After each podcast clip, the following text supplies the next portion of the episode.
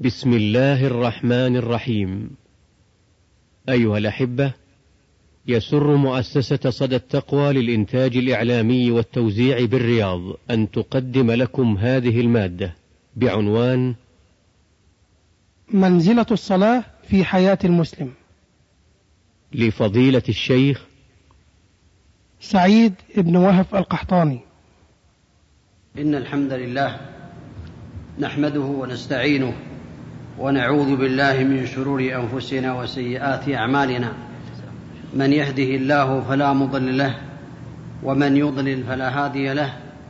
وأشهد أن لا إله إلا الله وحده لا شريك له وأشهد أن محمدا عبده ورسوله صلى الله عليه وعلى آله وأصحابه وسلم تسليما كثيرا. يا أيها الذين آمنوا اتقوا الله حق تقاته ولا تموتن إلا وأنتم مسلمون. يا أيها الناس اتقوا ربكم الذي خلقكم من نفس واحدة وخلق منها زوجها وبث منهما رجالا كثيرا ونساء واتقوا الله الذي تساءلون به والأرحام إن الله كان عليكم رقيبا يا أيها الذين آمنوا اتقوا الله وقولوا قولا سديدا يصلح لكم أعمالكم ويغفر لكم ذنوبكم ومن يطع الله ورسوله فقد فاز فوزا عظيما أيها الإخوة في الله لا شك أن الصلاة هي الركن الأعظم بعد الشهادتين بعد شهادة أن لا إله إلا الله وأن محمدا عبده ورسوله عليه الصلاة والسلام. تأتي الصلاة هي الركن الثاني من أركان الإسلام والدعامة العظيمة التي تفصل بين المسلم والكافر.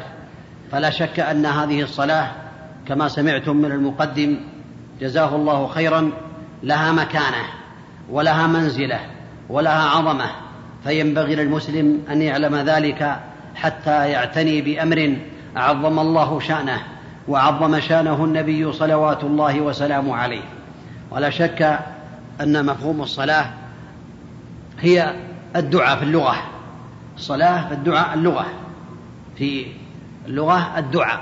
كما قال الله عز وجل خذ من أموالهم صدقة تزكيهم بها وصل, وصل عليهم. تزكيهم بها وصل عليهم فإن صلاتك سكن لهم. فلا شك أن معنى الصلاة الدعاء لأنها تشتمل على أنواع الدعاء على دعاء العبادة ودعاء المسألة. فدعاء المسألة كأن يسأل الإنسان ربه يقول اللهم اغفر لي اللهم ارحمني اللهم إني أسألك الجنة وأعوذ بك من النار.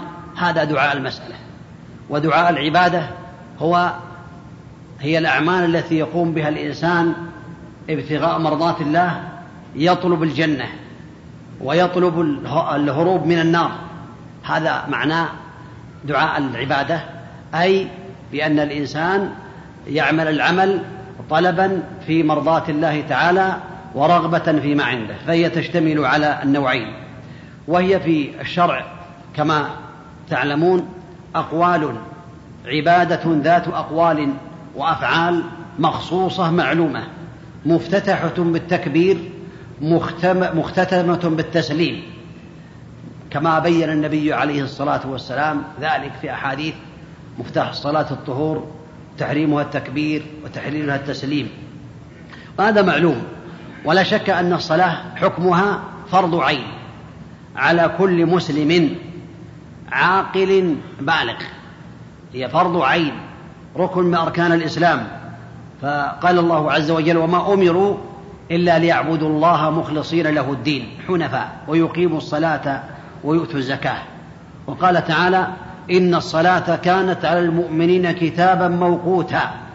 ولقول النبي عليه الصلاة والسلام إنك تأتي لمعاذ رضي الله عنه حينما بعثه إلى اليمن.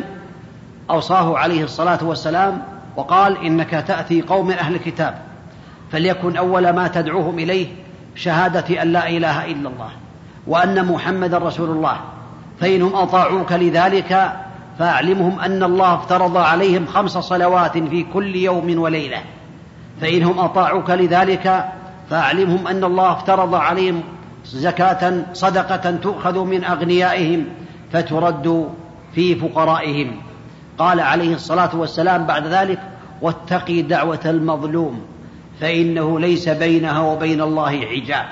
هذا بيان منه عليه الصلاة والسلام أن الصلاة هي أعظم دعائم الإسلام بعد الشهادتين. وثبت عنه عليه الصلاة والسلام من حديث عبد الله بن عمر أنه قال بني الإسلام على خمس شهادة أن لا إله إلا الله وأن محمد رسول الله وإقام الصلاة وإيتاء الزكاة وصوم رمضان وحج البيت. وأجمعت أمة الأمة على أن الصلاة فريضة خمس صلوات في اليوم والليلة على كل مسلم. ولا شك أن منزلة الصلاة ومكانة الصلاة تتبين من أدلة من كتاب الله وسنة الرسول عليه الصلاة والسلام. فهي عماد الدين رأس الدين عمود الدين. إذا سقط العمود سقط ما بني عليه. ولهذا قال النبي عليه الصلاة والسلام رأس الأمر الإسلام وعموده الصلاة وذروة سنامه الجهاد في سبيل الله. هكذا يقول النبي صلوات الله وسلامه عليه. فإذا قد فإذا كانت الصلاة هي عمود الإسلام فإذا سقطت سقط الإسلام. لا شك في ذلك. وهي أول ما يحاسب عليه العبد أو به العبد يوم القيامة. فإن صلحت فقد أفلح وأنجح كما ثبت عن النبي عليه الصلاة والسلام. وإن نقصت فقد خاب وخسر. وثبت في رواية أخرى أن النبي عليه الصلاة والسلام قال لتنقضن عرى الإسلام عروة عروة. وكلما نقضت عروة تشبث الناس بالتي تليها. فأولهن نقضا أولهن نقضا الحكم وآخره وآخرهن الصلاة. في رواية أخرى أول ما يفقد الناس من دينهم الأمانة وآخرها الصلاة. والخلاصة أن الصلاة إذا سقطت وتركت فلا دين ولا إيمان ولا إسلام لأنه قد ذهب الإسلام كله إذا تركها متعمدا وجاحدا أو جاحدا لوجوبها. وثبت عن النبي عليه الصلاة والسلام في حد آخر أنه بين أن أول ما يحاسب به العبد يوم القيامة صلاته. فإن صلحت فقد أفلح وأنجح. وإن نقصت قال الله لملائكته انظروا لعبدي هل لعبدي من تطوع؟ فتكملون به فريضته. ثم تكون العبادات على نحو ذلك الزكاة وغيرها من أمور الإسلام. ينظر إلى الفرائض. فإن كملت وتمت وإلا نظر إلى النوافل تكمل بها الفرائض. ولا شك أن النبي عليه الصلاة والسلام أوصى بهذه الصلاة يدل على منزلتها وعظم منزلتها أنها كانت آخر كلمة تكلم بها النبي عليه الصلاة والسلام في وصيته عليه الصلاة والسلام للناس. آخر ما كان يقول عليه الصلاة والسلام اللهم الرفيق الأعلى. لكن من آخر وصاياه التي أوصى بها عليه الصلاة والسلام أنه كان يقول الصلاة أي الزموا الصلاة. الصلاة الصلاة وما ملكت أيمانكم. حتى كان عليه الصلاة والسلام يجرج أو يجلجل بها صدره ولا يكاد يفيض بها لسانه. صلوات الله وسلامه عليه. هذا يبين عظم الصلاة أن لها الشأن العظيم الذي بينه النبي صلوات الله وسلامه عليه حتى كانت من آخر وصاياه. وهي كذلك من آخر وصايا أهل العلم والإيمان والتقوى. قد كانت من آخر وصية لعمر رضي الله عنه وأرضاه. حينما طعن وهو يصلي بالناس أغمي عليه رضي الله عنه وأرضاه. وحينما أفاق هل تدرون ماذا قال؟ حينما أفاق. لم يقل من قتلني أول ما قال. وإنما قال حينما أفاق هل صلى الناس؟ قالوا نعم. قال أما إنه لا حظ في الإسلام لمن ترك الصلاة. ثم بعد ذلك سأل عن من قتله رضي الله عنه وأرضاه. دل ذلك على أن الصلاة كانت من أهم الأمور عند أصحاب النبي عليه الصلاة والسلام حتى من لحومهم ودمائهم. أول ما سأل عن الصلاة هل صلى الناس؟ ثم قال من قتلني؟ فقال قالوا أبو لؤلؤة. فقال الحمد لله الذي لم يلوث يدي بدم مسلم. الذي لم يلوث يد مسلم بدمي. هذا يدل على أن الصلاة من أعظم الأمور التي ينبغي الانسان أن يعتني بها كما اعتنى بها النبي عليه الصلاة والسلام وأصحابه. والصلاة مدح الله القائمين بها وأثنى عليهم سبحانه وتعالى. فقال سبحانه واذكر في الكتاب إسماعيل. إنه كان صادق الوعد وكان رسولا نبيا وكان يأمر أهله بالصلاة والزكاة وكان عند ربه مرضيا. فمدحه الله تعالى وقال فخلف من بعدهم خلف أضاعوا الصلاة واتبعوا الشهوات فسوف يلقون غيا. ذم الله المضيعين لها كما في هذه الآية وكما في قوله تعالى فويل للمصلين الذين هم عن صلاتهم ساهون.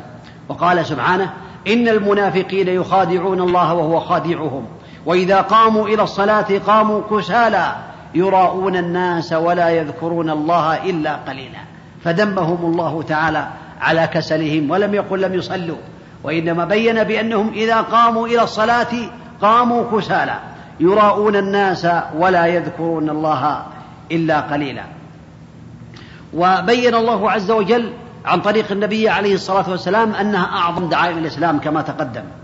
أفتتح الله بها أعمال المؤمنين واختتمها بها. فقال سبحانه قد أفلح المؤمنون الذين هم في صلاتهم خاشعون. الآيات حتى قال والذين هم على صلواتهم يحافظون. أولئك هم الوارثون الذين يرثون الفردوس هم فيها خالدون. فرضها الله تعالى في السماء. فوق سبع سماوات. هذا يدل على عظم شأنها جميع الفرائض والأركان فرضت في الأرض. عن طريق جبريل عن طريق النبي عليه الصلاة والسلام. يأتي جبريل بالوحي ويلقيه إلى النبي عليه الصلاة والسلام إلا الصلاة. فرضها الله عز وجل مباشرة وكلم الله النبي عليه الصلاة والسلام تكليما وأمره بالصلاة فوق سبع سماوات. ففرضت خمسين صلاة. فرض الله الصلاة خمسين صلاة في اليوم والليلة على نبينا محمد عليه الصلاة والسلام. فما زال يراجع موسى بين موسى وبين الله عز وجل حينما أتى إلى موسى سأله عن الصلاة. قال فرض خمسين صلاة في اليوم والليلة قال ارجع إلى ربك فاسأله التخفيف فإن أمتك لا يطيقون ذلك. فرجع إلى الله وسأله فخفف خمسا. ثم رجع إلى موسى قال ارجع فاسأله التخفيف. فرجع مرات حتى قال فرض خمس صلوات في اليوم والليلة قال ارجع إلى ربك فاسأله التخفيف. فإني قد جربت بني إسرائيل أو كما قال موسى عليه الصلاة والسلام. فقال النبي عليه الصلاة والسلام والله لقد استحييت من ربي عليه الصلاة والسلام. فسمع مناديا ينادي يقول لقد أمضيت فريضتي وخففت عن عبادي. وبين النبي عليه الصلاة والسلام بأن من حافظ على هذه الصلوات الخمس فهي تكون له خمسين صلاة. تكون في الأعمال خمس صلوات وفي الميزان خمسون صلاة من فضل الله تعالى. فمن حافظ على هذه الخمس الصلوات في اليوم والليلة كتب في موازين حسناته خمسون صلاة في اليوم والليلة. هذا من فضل الله تعالى. على عباده تبارك وتعالى. أمر النبي عليه الصلاة والسلام بقضاء هذه الصلاة للنائم والناس. هذا يدل على عظمها وأن الناس لا شيء عليه لكنه يقضي الصلاة. فلو نسي الإنسان الصلاة أمر بقضائها. كما ثبت عن النبي عليه الصلاة والسلام من نام عن صلاته أو نسيها فليصليها إذا ذكرها. لا كفارة لها إلا ذلك. هذا يدل على عظمها وأن الإنسان يصليها حتى لو نسيها. كذلك لو أغمي عليه يقضيها إذا كان الإغماء ثلاثة أيام كما ذكر المحققون من أهل العلم فأقل. لأنهم ألحقوا الإغماء ثلاثة أيام فأقل ثلاثة أيام فأقل ألحقوه بالنوم. أما إذا كان أكثر من ثلاثة أيام فألحق بزوال العقل بالجنون. فإذا نام أغمي على الإنسان فإنه يصليها. ومن مكانتها أنه يصليها الإنسان على أي حال كان. سواء كان جالسا أو قاعدا أو مضطجعا على حسب حاله. كما بين النبي عليه الصلاة والسلام في صلاة المريض صل قائما. فإن لم تستطع فقاعدا. فإن لم تستطع فعلى جنب. فإن لم تستطع فمستلقيا. في رواية النساء فهو يصليها على أي حال كان. لا تسقط الصلاة عن الإنسان المسلم ما دام عقله ثابتا. يصليها على أي وجه كان. ولكن بعض الناس يؤخر الصلاة إذا كان مريضا حتى يشفى وهذا خطأ. خطأ واضح. لأن الإنسان قد يموت فإذا مات كان تاركا للصلاة. هذا يدل على عظم شأنها. وأن الإنسان يصليها حتى لو كان مريضا أو كان ناسيا قد أنسيها فإنه يقضيها. ولا شك أن الصلاة قد بين الله حكم من تركها. لو تركها الإنسان متعمدا جاحدا لوجوبها فهذا الإنسان يكون كافرا مرتدا عند جميع العلماء. إذا تركها جاحدا لوجوبها يقول الصلاة ليست بواجبة. فهذا يكون كافرا. أما إذا تركها كسلا وتهاونا وتفريطا حتى يخرج وقتها فاختلف أهل العلم في ذلك. منهم من قال يكون كافرا ومنهم من قال لا يكون عاصيا مجرما. يستحق العقوبة ولا يخرج من الإسلام لأنه قال لا إله إلا الله. ولا شك أن الصواب مع من قال بأنه يكفر.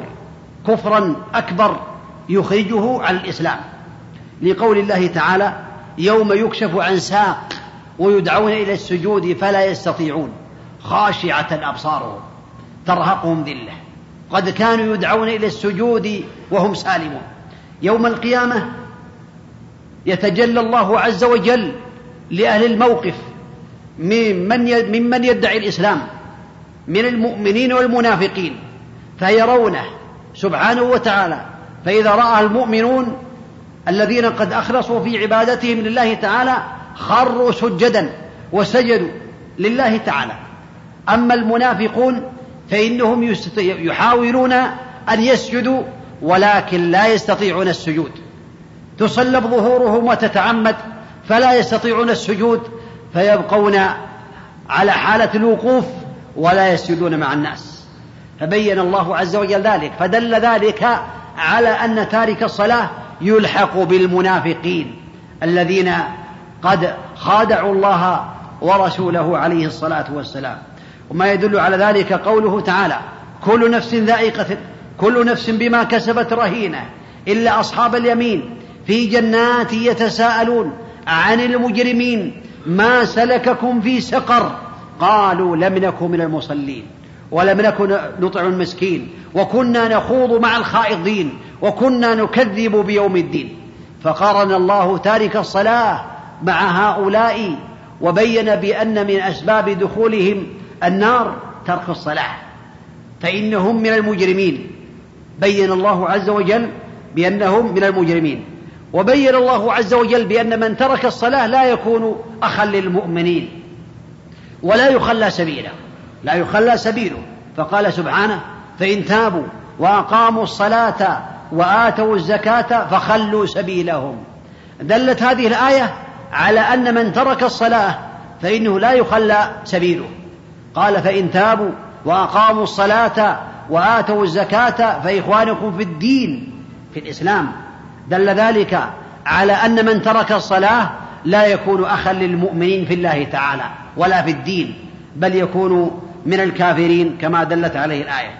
وثبت عن النبي عليه الصلاة والسلام في الأحاديث الكثيرة بأنه يكون كافرا منها. ما رواه مسلم أن النبي عليه الصلاة والسلام قال بين الرجل والكفر والشرك ترك الصلاة. هذا الحديث رواه مسلم. وهذا يدل على أن الفرق بين الرجل وبين المشرك بين المسلم والمشرك الصلاة.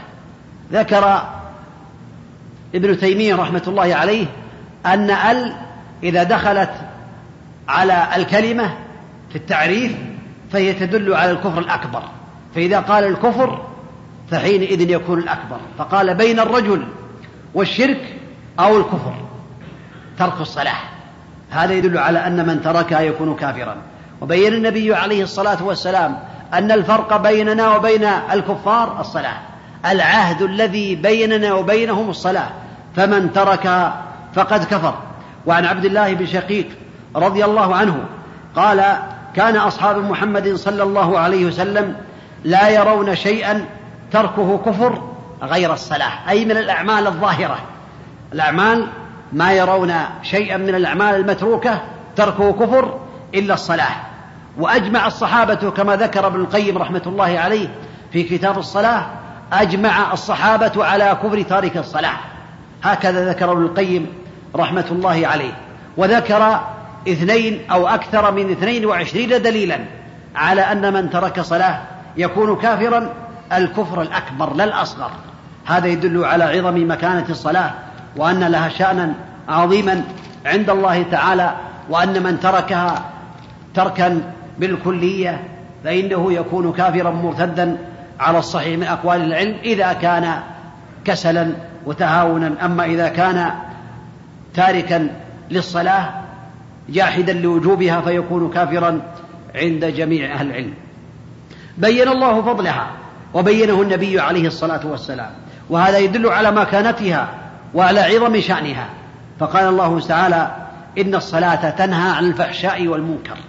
إن الصلاة تنهى عن الفحشاء والمنكر.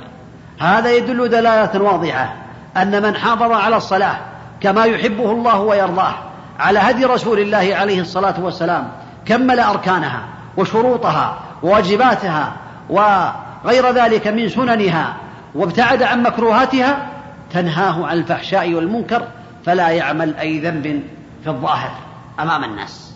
لكن قد يقال نرى كثيرا من الناس يصلي في الصف الأول ويحلق لحيته. نرى كثيرا من الناس يصلي في الصف الأول ويسبل إزارة نرى كثيرا من الناس يصلي في الصف الأول ويغتاب المسلمين. نرى كثيرا من الناس يصلي في الصف الأول أو غيره من الصفوف ويدخل آلات له والطرب والمجون في بيته. لماذا؟ والله يقول إن الصلاة تنهى عن الفحشاء والمنكر. الجواب على هذا أن الصلاة التي صلاها لا تكون كاملة ناقصة. لو كملت الصلاة لا يمكن أن يعصي ربه طرفة عين لأن الله أصدق قيلا وأحسن حديثا. إن الصلاة تنهى عن الفحشاء والمنكر فإذا عملت أنا أو أنت أو أي إنسان مسلم معصية من المعاصي متعمدا فعليه أن ينظر إلى صلاته وليعلم بأن صلاته ليست كاملة بل ناقصة. لا أقول باطلة. الكلام على البطلان أمر آخر. لكن هل تكون هذه الصلاة كاملة؟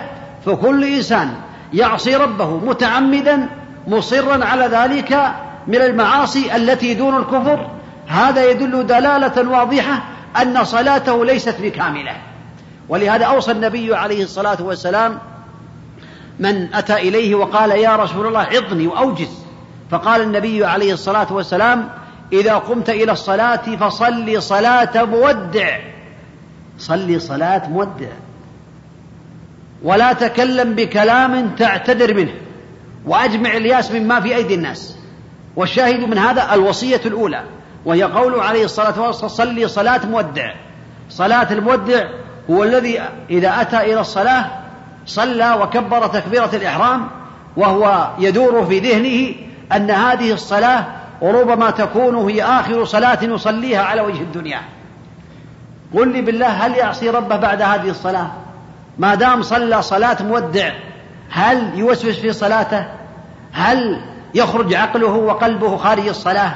لا. هذا لا شك أنه إذا صلى صلاة مودع فإنه ينتظر الصلاة الأخرى. لعله أن يصليها لعله أن يدركها. فهذا لا شك أنه لا يعصي ربه. وهذه الصلاة هي الصلاة التي تنهى عن الفحشاء والمنكر كما بينه النبي عليه الصلاة والسلام والله أعلم. ولعظم شأنها بين الله عز وجل وحيا على النبي عليه الصلاة و... للنبي عليه الصلاة والسلام لأنه لا ينطق عن الهوى إنها أفضل الأعمال بعد الشهادتين كما بين النبي عليه الصلاة والسلام. قال في حديث عبد الله بن مسعود أي الأعمال أو أي العمل أفضل؟ فبين النبي عليه الصلاة والسلام بأن أفضل الأعمال الصلاة لوقتها كما بين النبي عليه الصلاة والسلام. قال أي العمل أفضل؟ فبين النبي عليه الصلاة والسلام أن الصلاة هي أفضل الأعمال بعد الشهادتين. ثم قال بعد ذلك بر الوالدين. ثم قال الجهاد في سبيل الله تعالى. لعظم شأنها جعلها النبي عليه الصلاة والسلام فيما أوحي إليه أنها تغسل الخطايا غسلا. فقال عليه الصلاة والسلام مثل الصلوات الخمس كنهر جار غمر بباب أحدكم يغتسل منه كل يوم خمس مرات. هل يبقى من درنه شيء؟ أو كما قال النبي عليه الصلاة والسلام هل يبقى من أوساخه شيء إذا كان يغتسل كل يوم خمس مرات؟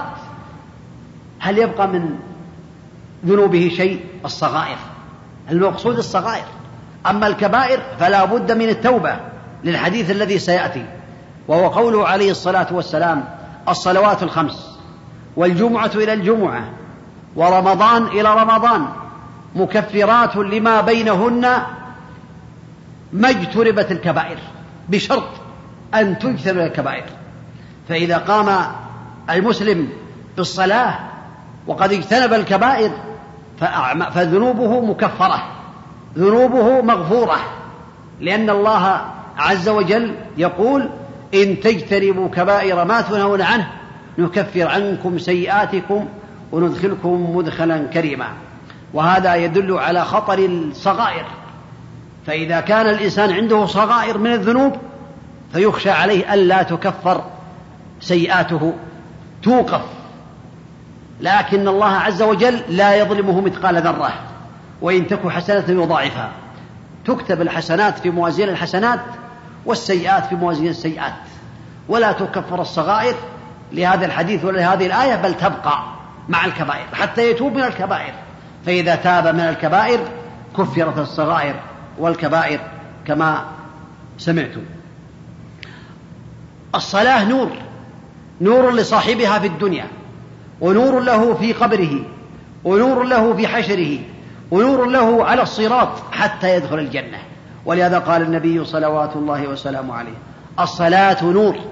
وقال في الحديث الآخر من حافظ عليها كانت له نورا وبرهانا ونجاة يوم القيامة ومن لم يحافظ عليها لم يكن له نور ولا برهان وحشر يوم القيامة مع فرعون وهامان وقارون وأبي بن خلف.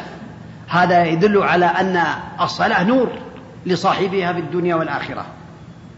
والصلاة هي أعظم الأسباب في دخول الجنة وخاصة إذا أكثر من النوافل مع الفرائض.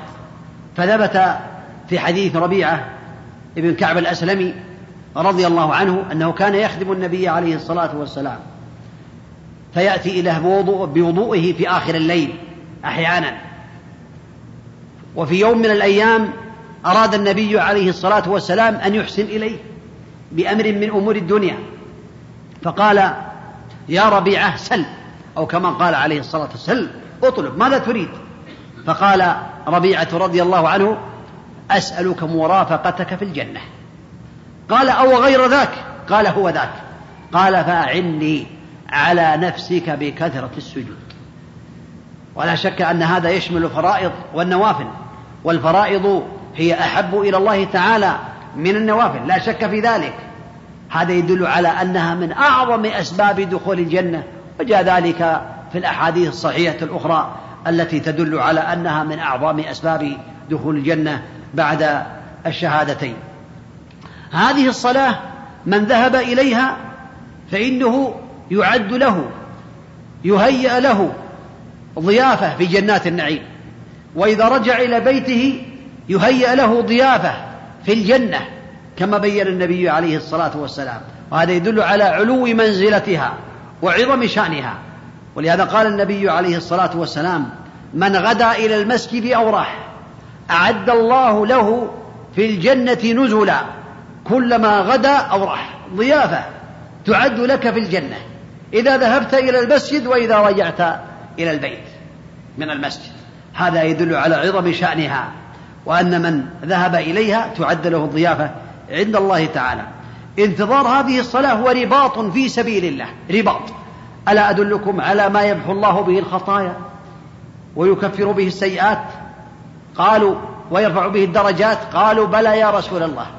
قال إسباغ الوضوء على المكاره وكثرة الخطى إلى المساجد. وانتظار الصلاة بعد الصلاة فذلكم الرباط. فذلكم الرباط. رباط هو الرباط الأكمل إذا عمل هذا العمل ابتغاء مرضات الله تعالى. تصلي الملائكة على من صلى هذه الصلاة وانتظر في مكانه. بل ثبت في الحديث الآخر أنها تصلي عليه إذا كان في انتظار الصلاة وتصلي عليه إذا انتهى من صلاته ما دام في مصلاه ما لم يؤذي ما لم يحدث. تقول اللهم اغفر له. اللهم ارحمه اللهم اغفر له اللهم ارحمه. الملائكة يدعون لك إذا أتيت إلى المسجد وصليت تحية المسجد ثم انتظرت الصلاة أو انتهيت من الصلاة ثم جلست في مصلاك تذكر الله. فالملائكة يدعون لك بالمغفرة.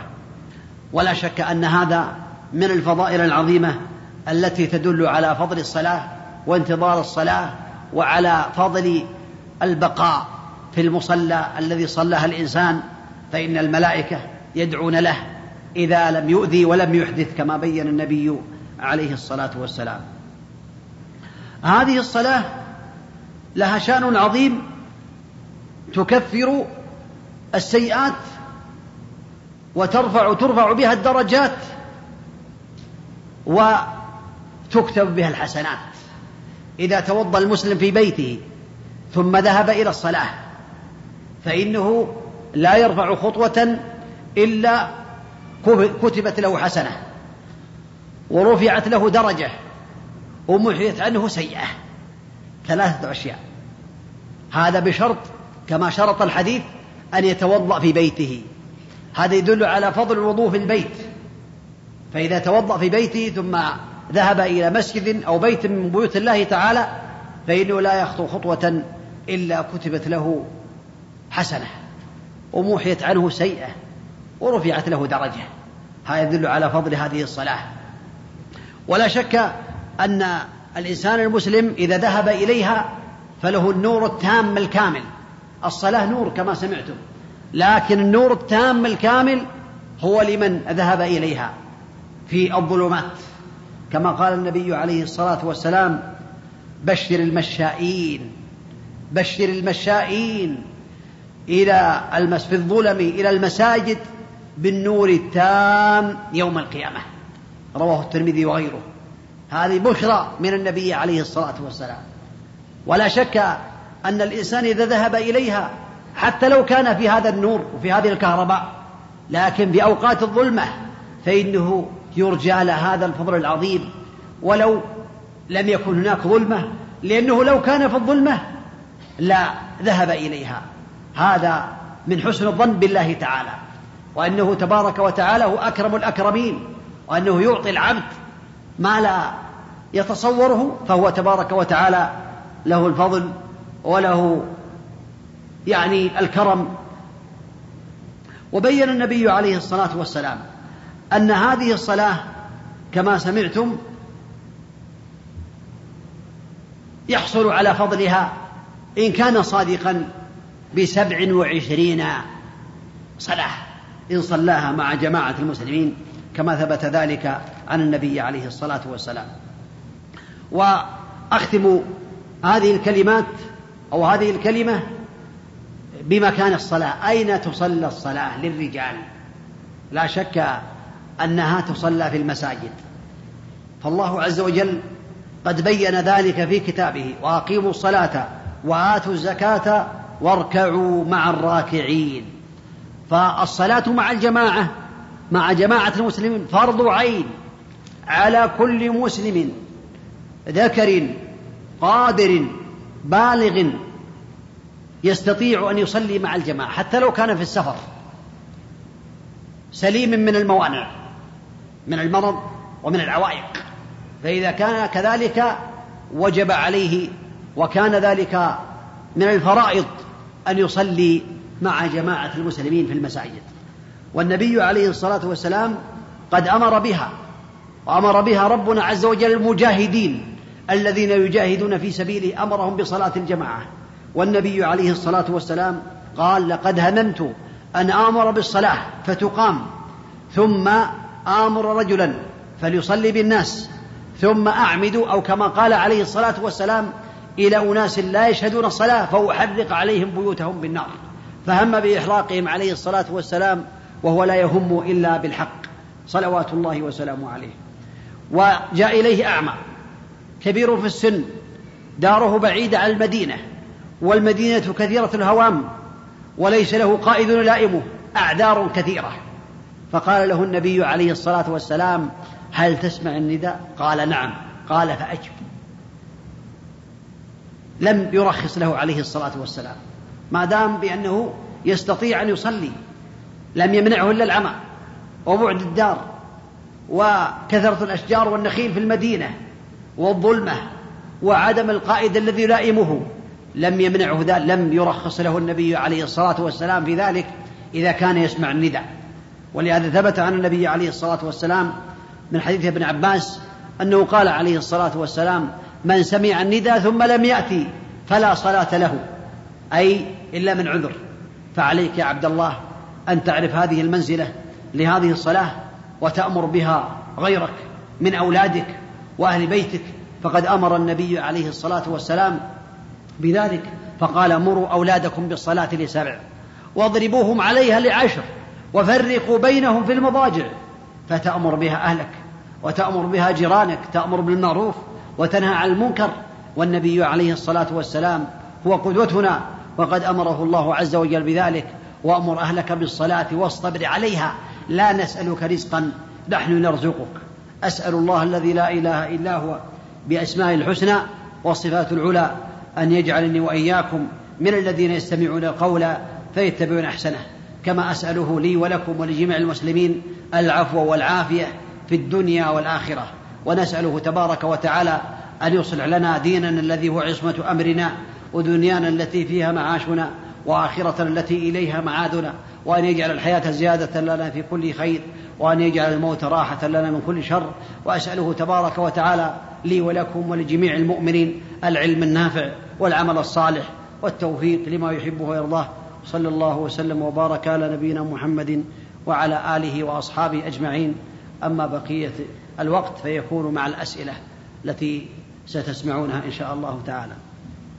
شكر الله لفضيلة الشيخ على ما قدم. والأسئلة السائل الأول أختكم في الله تسأل عن قيام الليل.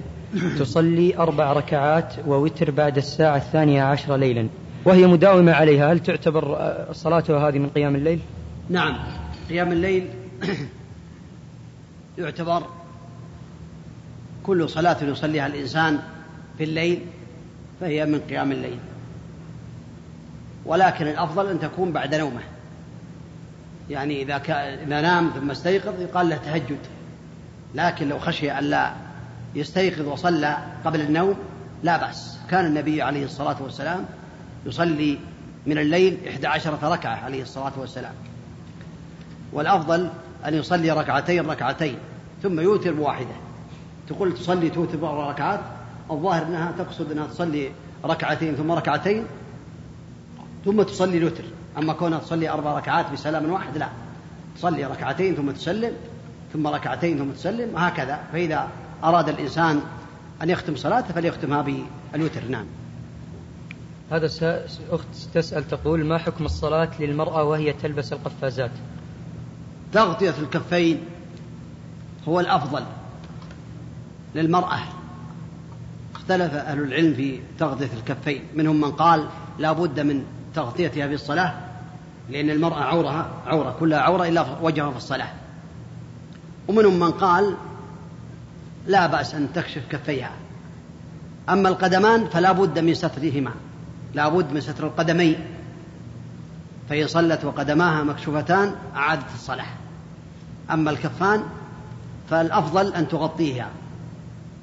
فإن صلت وكفاها مكشوفتان فلا بأس. فلا بأس بأن تصلي في القفازين. نعم. وإنما القفازان ممنوعان للمحرمة. أما الصلاة فلا بأس. نعم.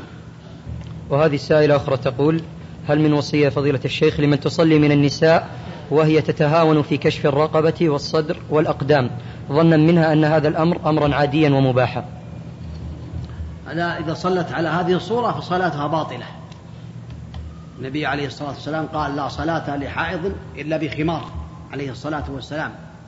دل ذلك على أن المرأة لا بد أن تغطي رأسها ورقبتها وصدرها وجميع جسدها كل الجسد ما عدا الوجه فالوجه إذا كانت في بيتها وليس يراها أحد من الرجال تكشفه. أما إذا كانت بحضرة الرجال كذلك الوجه. تغطي وجهها إذا كانت تصلي بين الرجال وليس هناك حائل يحول بينه وبينهم ولا تستطيع أن تصلي إلا على هذه الصورة. أما الكفان تقدم الكلام عليهما لا بد من الستر الكامل للمرأة في صلاتها نعم. هذه السائلة تقول عندي أولاد في المرحلة الثانوية والمتوسطة. أجبرهم على صيام الاثنين والخميس والأيام البيض ثلاث أيام البيض. فهل علي إثم في ذلك يا فضيلة الشيخ؟ يجبرون على الفرائض. يجبرون على الفرائض. أما صيام الاثنين والخميس فيرغبون فيه. لا يفرض عليهم.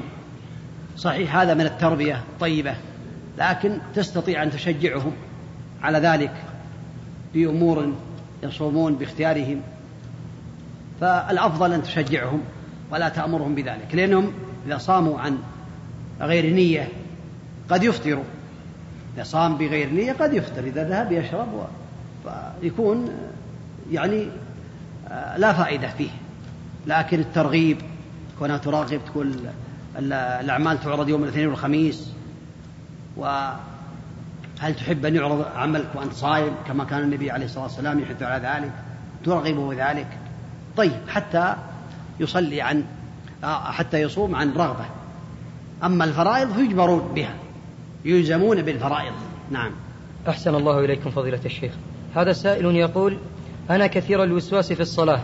أرشدني إلى الطريقة التي تبعد عني هذه الوساوس حيث أني كثيرا من الأوقات لا أعلم ماذا قرأ الإمام في الصلاة. وبارك الله فيكم. الذي يعينك على ذلك مراقبة الله تعالى وتعلم بأنك بين يدي الله تعالى وتستحي من ربك. لو وقفت أمام بعض الناس من الكبراء أو العظماء ما فكرت في شيء فعليك أن تتقي الله وتعلم بأن الله قبل وجهك كما ثبت عن النبي عليه الصلاة والسلام وأن الله مطلع عليك. وأن العبد إذا قال الحمد لله رب العالمين قال الله حمدني عبدي تخاطب ربك ويرد عليك.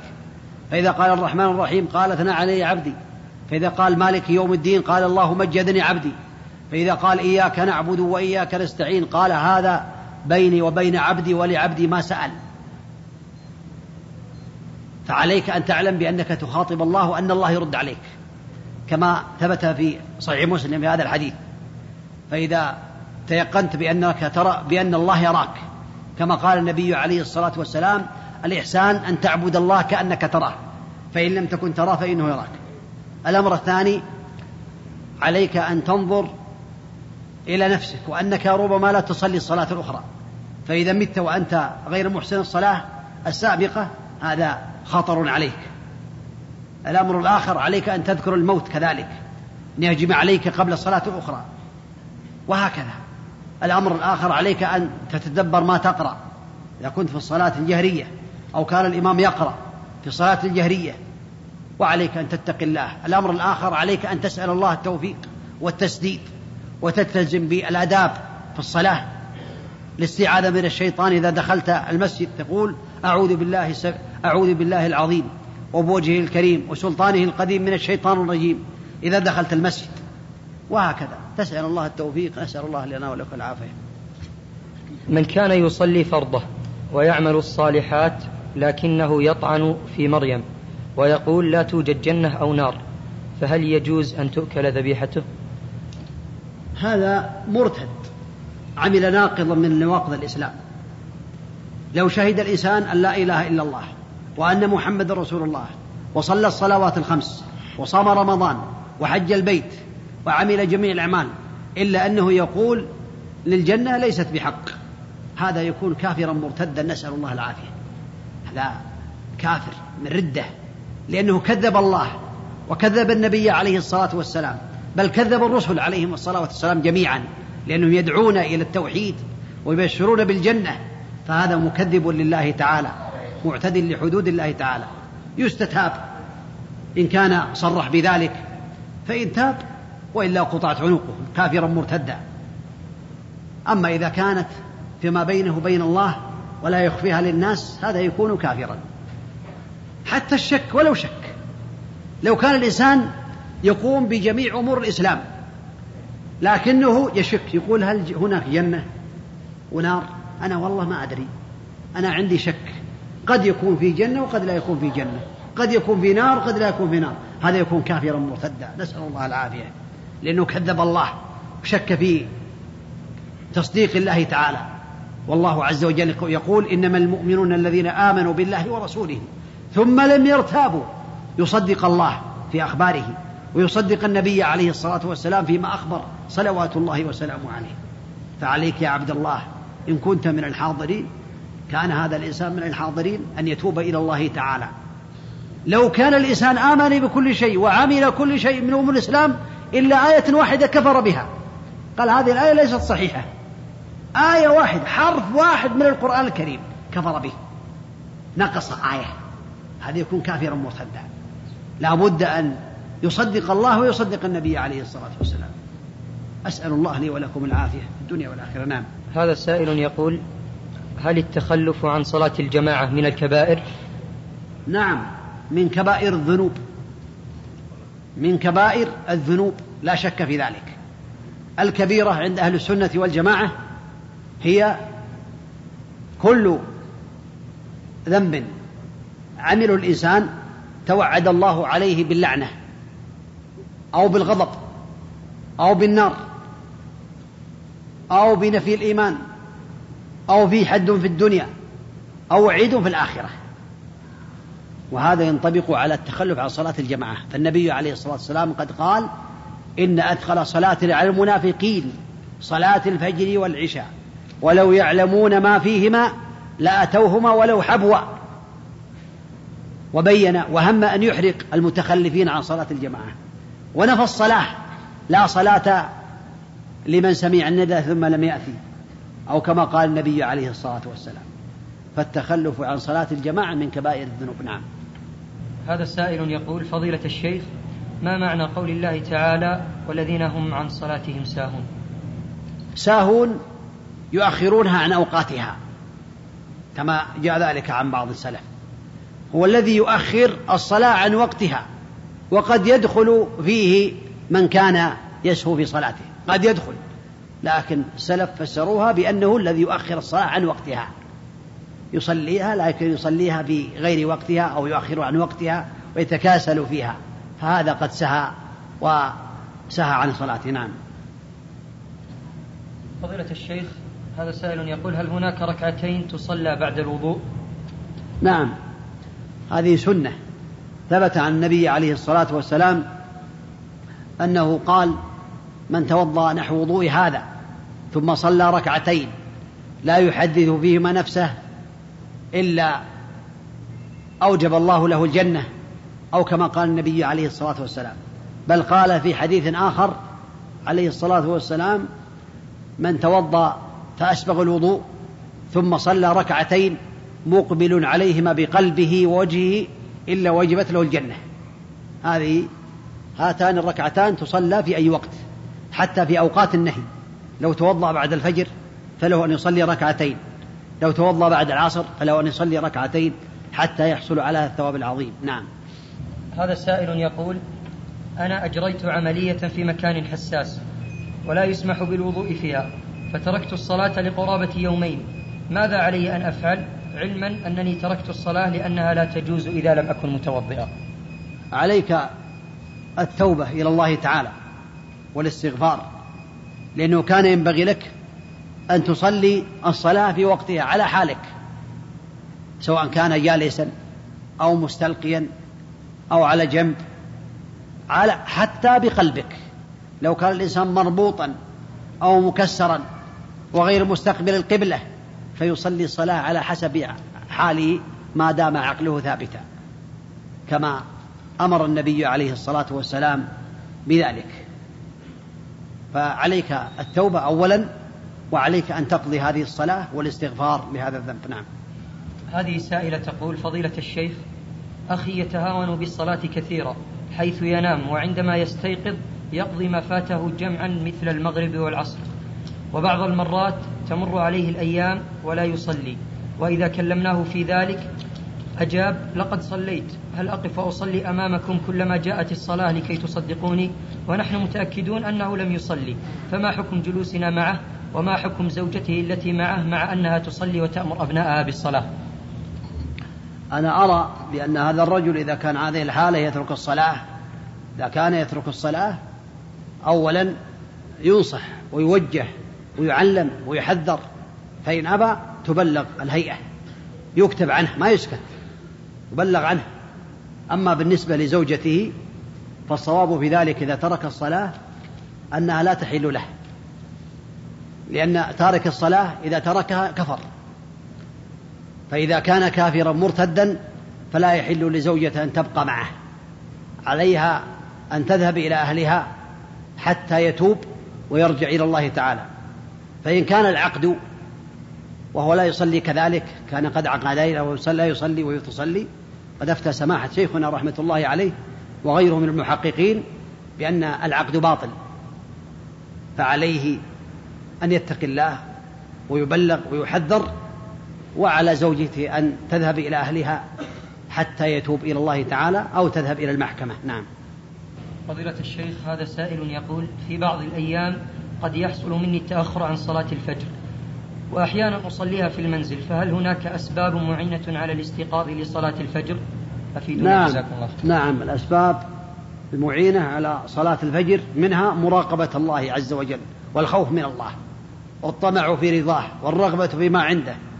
لو قيل من صلى صلاة الفجر في هذا اليوم غدا إن شاء الله يوم الاثنين وأنت تتأخر عن صلاة الجماعة فإنه يحصل على مليون ريال يعطى. كل إنسان يصلي صلاة الفجر مليون. إذا تأخرت علمنا بأنك مصاب بالمرض مريض. وإذا لم تتأخر علمنا بأنك من يعني اتصفت بصفة من صفات المنافقين. لأن هذا يأتي للدنيا أما للآخرة والأعمال الصالحة لا. فعليك أولا أن تراقب الله وتعلم بأن الله عز وجل مطلع عليك وتخشى من انتقامه. وثانيا عليك أن تعمل بالأسباب تنام مبكرا وتجعل عندك من يوقظك. إما ساعة منبهة أو ساعتين كذلك أو تنبه الجيران أو تنبه الأهل أو غير ذلك.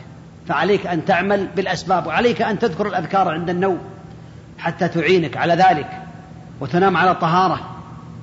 فهذه من الأسباب التي تعين على صلاة الجماعة. نعم.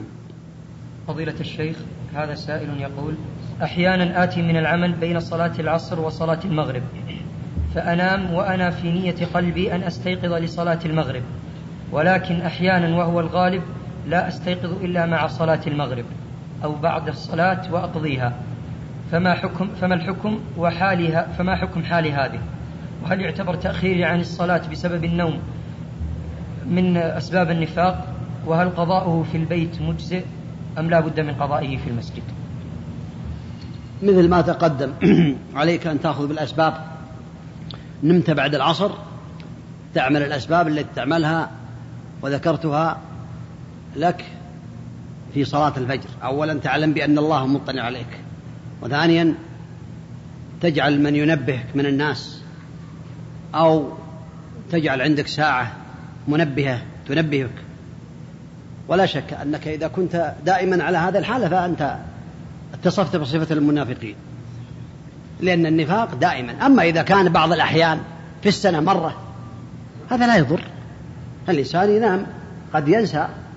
أما كونه دائما دائما هذا يدل على أنك من المنافقين. فعليك التوبة إلى الله تعالى. وأنك لا تهتم بالصلاة ولا تعتني بها ولا تعنى بها. فعليك أن تتوب إلى الله تعالى. وعليك أن تتقي ربك. فإن بعض الناس ربما ينوم ولا يستيقظ إلا في الآخرة. نعم. هذا سائل يقول فضيلة الشيخ ما هي نصيحتكم لمن يجلبون الدشوش لأهليهم ويشاهدون الأفلام والمسلسلات؟ النصيحة أن يتقوا الله تعالى. ونبعد هذه القاذورات والمحذورات والمحرمات عن بيوتهم. وأن يعلم بأنه إذا مات وهي في بيته فهو يجني الندامة والخسارة والذل. وليعلم بأنه يربي أولاده وزوجته على ما حرم الله لأنه يأتي فيها الأمور القبيحة المعروفة عند من يشاهدها ويدل على عدم غيرته لله تعالى وعلى دين الله فعليه أن يتقي الله تبارك وتعالى قبل أن تحل به العقوبة إما في أهله نعوذ بالله أو في دينه نعوذ بالله نسأل الله العافية. نعم.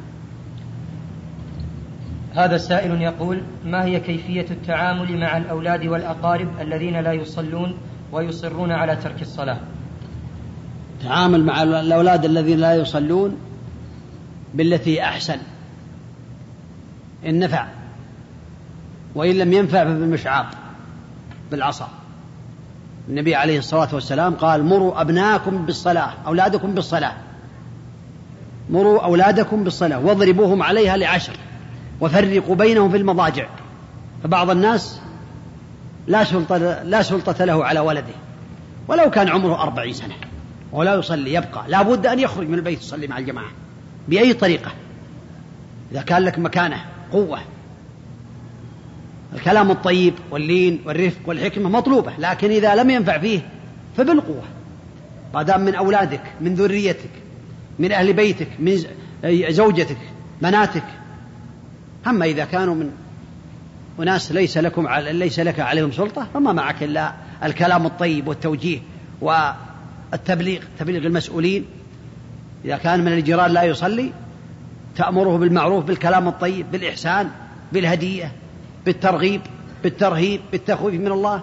إن لم ينفع في ذلك ترفع أمره إلى ولي الأمر أو إلى الهيئة. أما كونك تسكت لا. لو كسر سيارتك لك جار أتى وكسر زجاج السيارة وأخذ الكفر أو سرق من السيارة. هل تسكت؟ تقول جارنا لا حق علينا. أم تشتكي؟ لا تشتكي. دل ذلك على أن مالك ودنياك أحب إليك من دينك فعليك أن تبلغ عنه إن لم يصلي. وامتنع من ذلك. نعم. فضيلة الشيخ هذا سائل يقول ما حكم جمع الصلوات من أجل العمل أو الدراسة بحجة الضرورة؟ لا يجوز ذلك. هذا من أعمال المنافقين ومن أعمال الشيعة ومن أعمال المعتدين فلا يجوز جمع الصلاة بغير عذر. الصلاة لا تجمع إلا للمسافر إذا كان مسافرا أو في المطر الشديد الذي يشق على الناس أو البرد الشديد مع المطر. أو المريض الذي لا يستطيع أن يصلي ويشق عليه الصلاة في وقتها تشق عليه فله الجمع أما السليم من أي العمل لا لا يجمع الصلاة. فإن جمع الصلاة فلا قد عصى الله وعصى النبي عليه الصلاة والسلام. لأن الله يقول إن الصلاة كانت على المؤمنين كتابا موقوتا. نعم.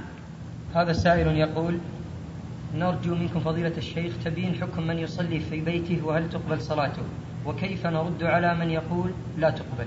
صلاته في البيت ناقصة وقد تكون غير مقبولة. اختار الإمام ابن القيم رحمة الله عليه أن الصلاة لا تقبل مطلقا وأن الصلاة مع الجماعة شرط لصحتها. هذا خطر عظيم. واختار غيره غير ذلك. منهم من قال لا صلاة له أي صلاته ناقصة. ومنهم من قال ومنهم ابن القيم رحمة الله عليه في صلاة في كتابه الصلاة اختار بأن صلاته باطلة. هذا خطر عظيم. وأن الصلاة مع الجماعة شرط لصحتها. فعليك يا عبد الله أن تتقي الله. إذا كان القول الثاني يعني من الأقوال الصحيحة عليك خطر. فلا تصلي إلا مع الجماعة حتى تنجو. وإذا صليت في بيتك فهذا من علامات صلاة المنافقين. كما بين النبي عليه الصلاة والسلام قال عبد الله بن مسعود قال رأيت لقد رأيتنا وما يتخلف عنها إلا منافق معلوم النفاق أو مريض. ثم ذكر أنه كان يؤتى بالرجل يهادى بين الرجلين حتى يقام في الصف. نعم. هذا سائل يقول فضيلة الشيخ نرجو أن تحدد لنا وقت صلاة التهجد. من أي ساعة إلى أي ساعة؟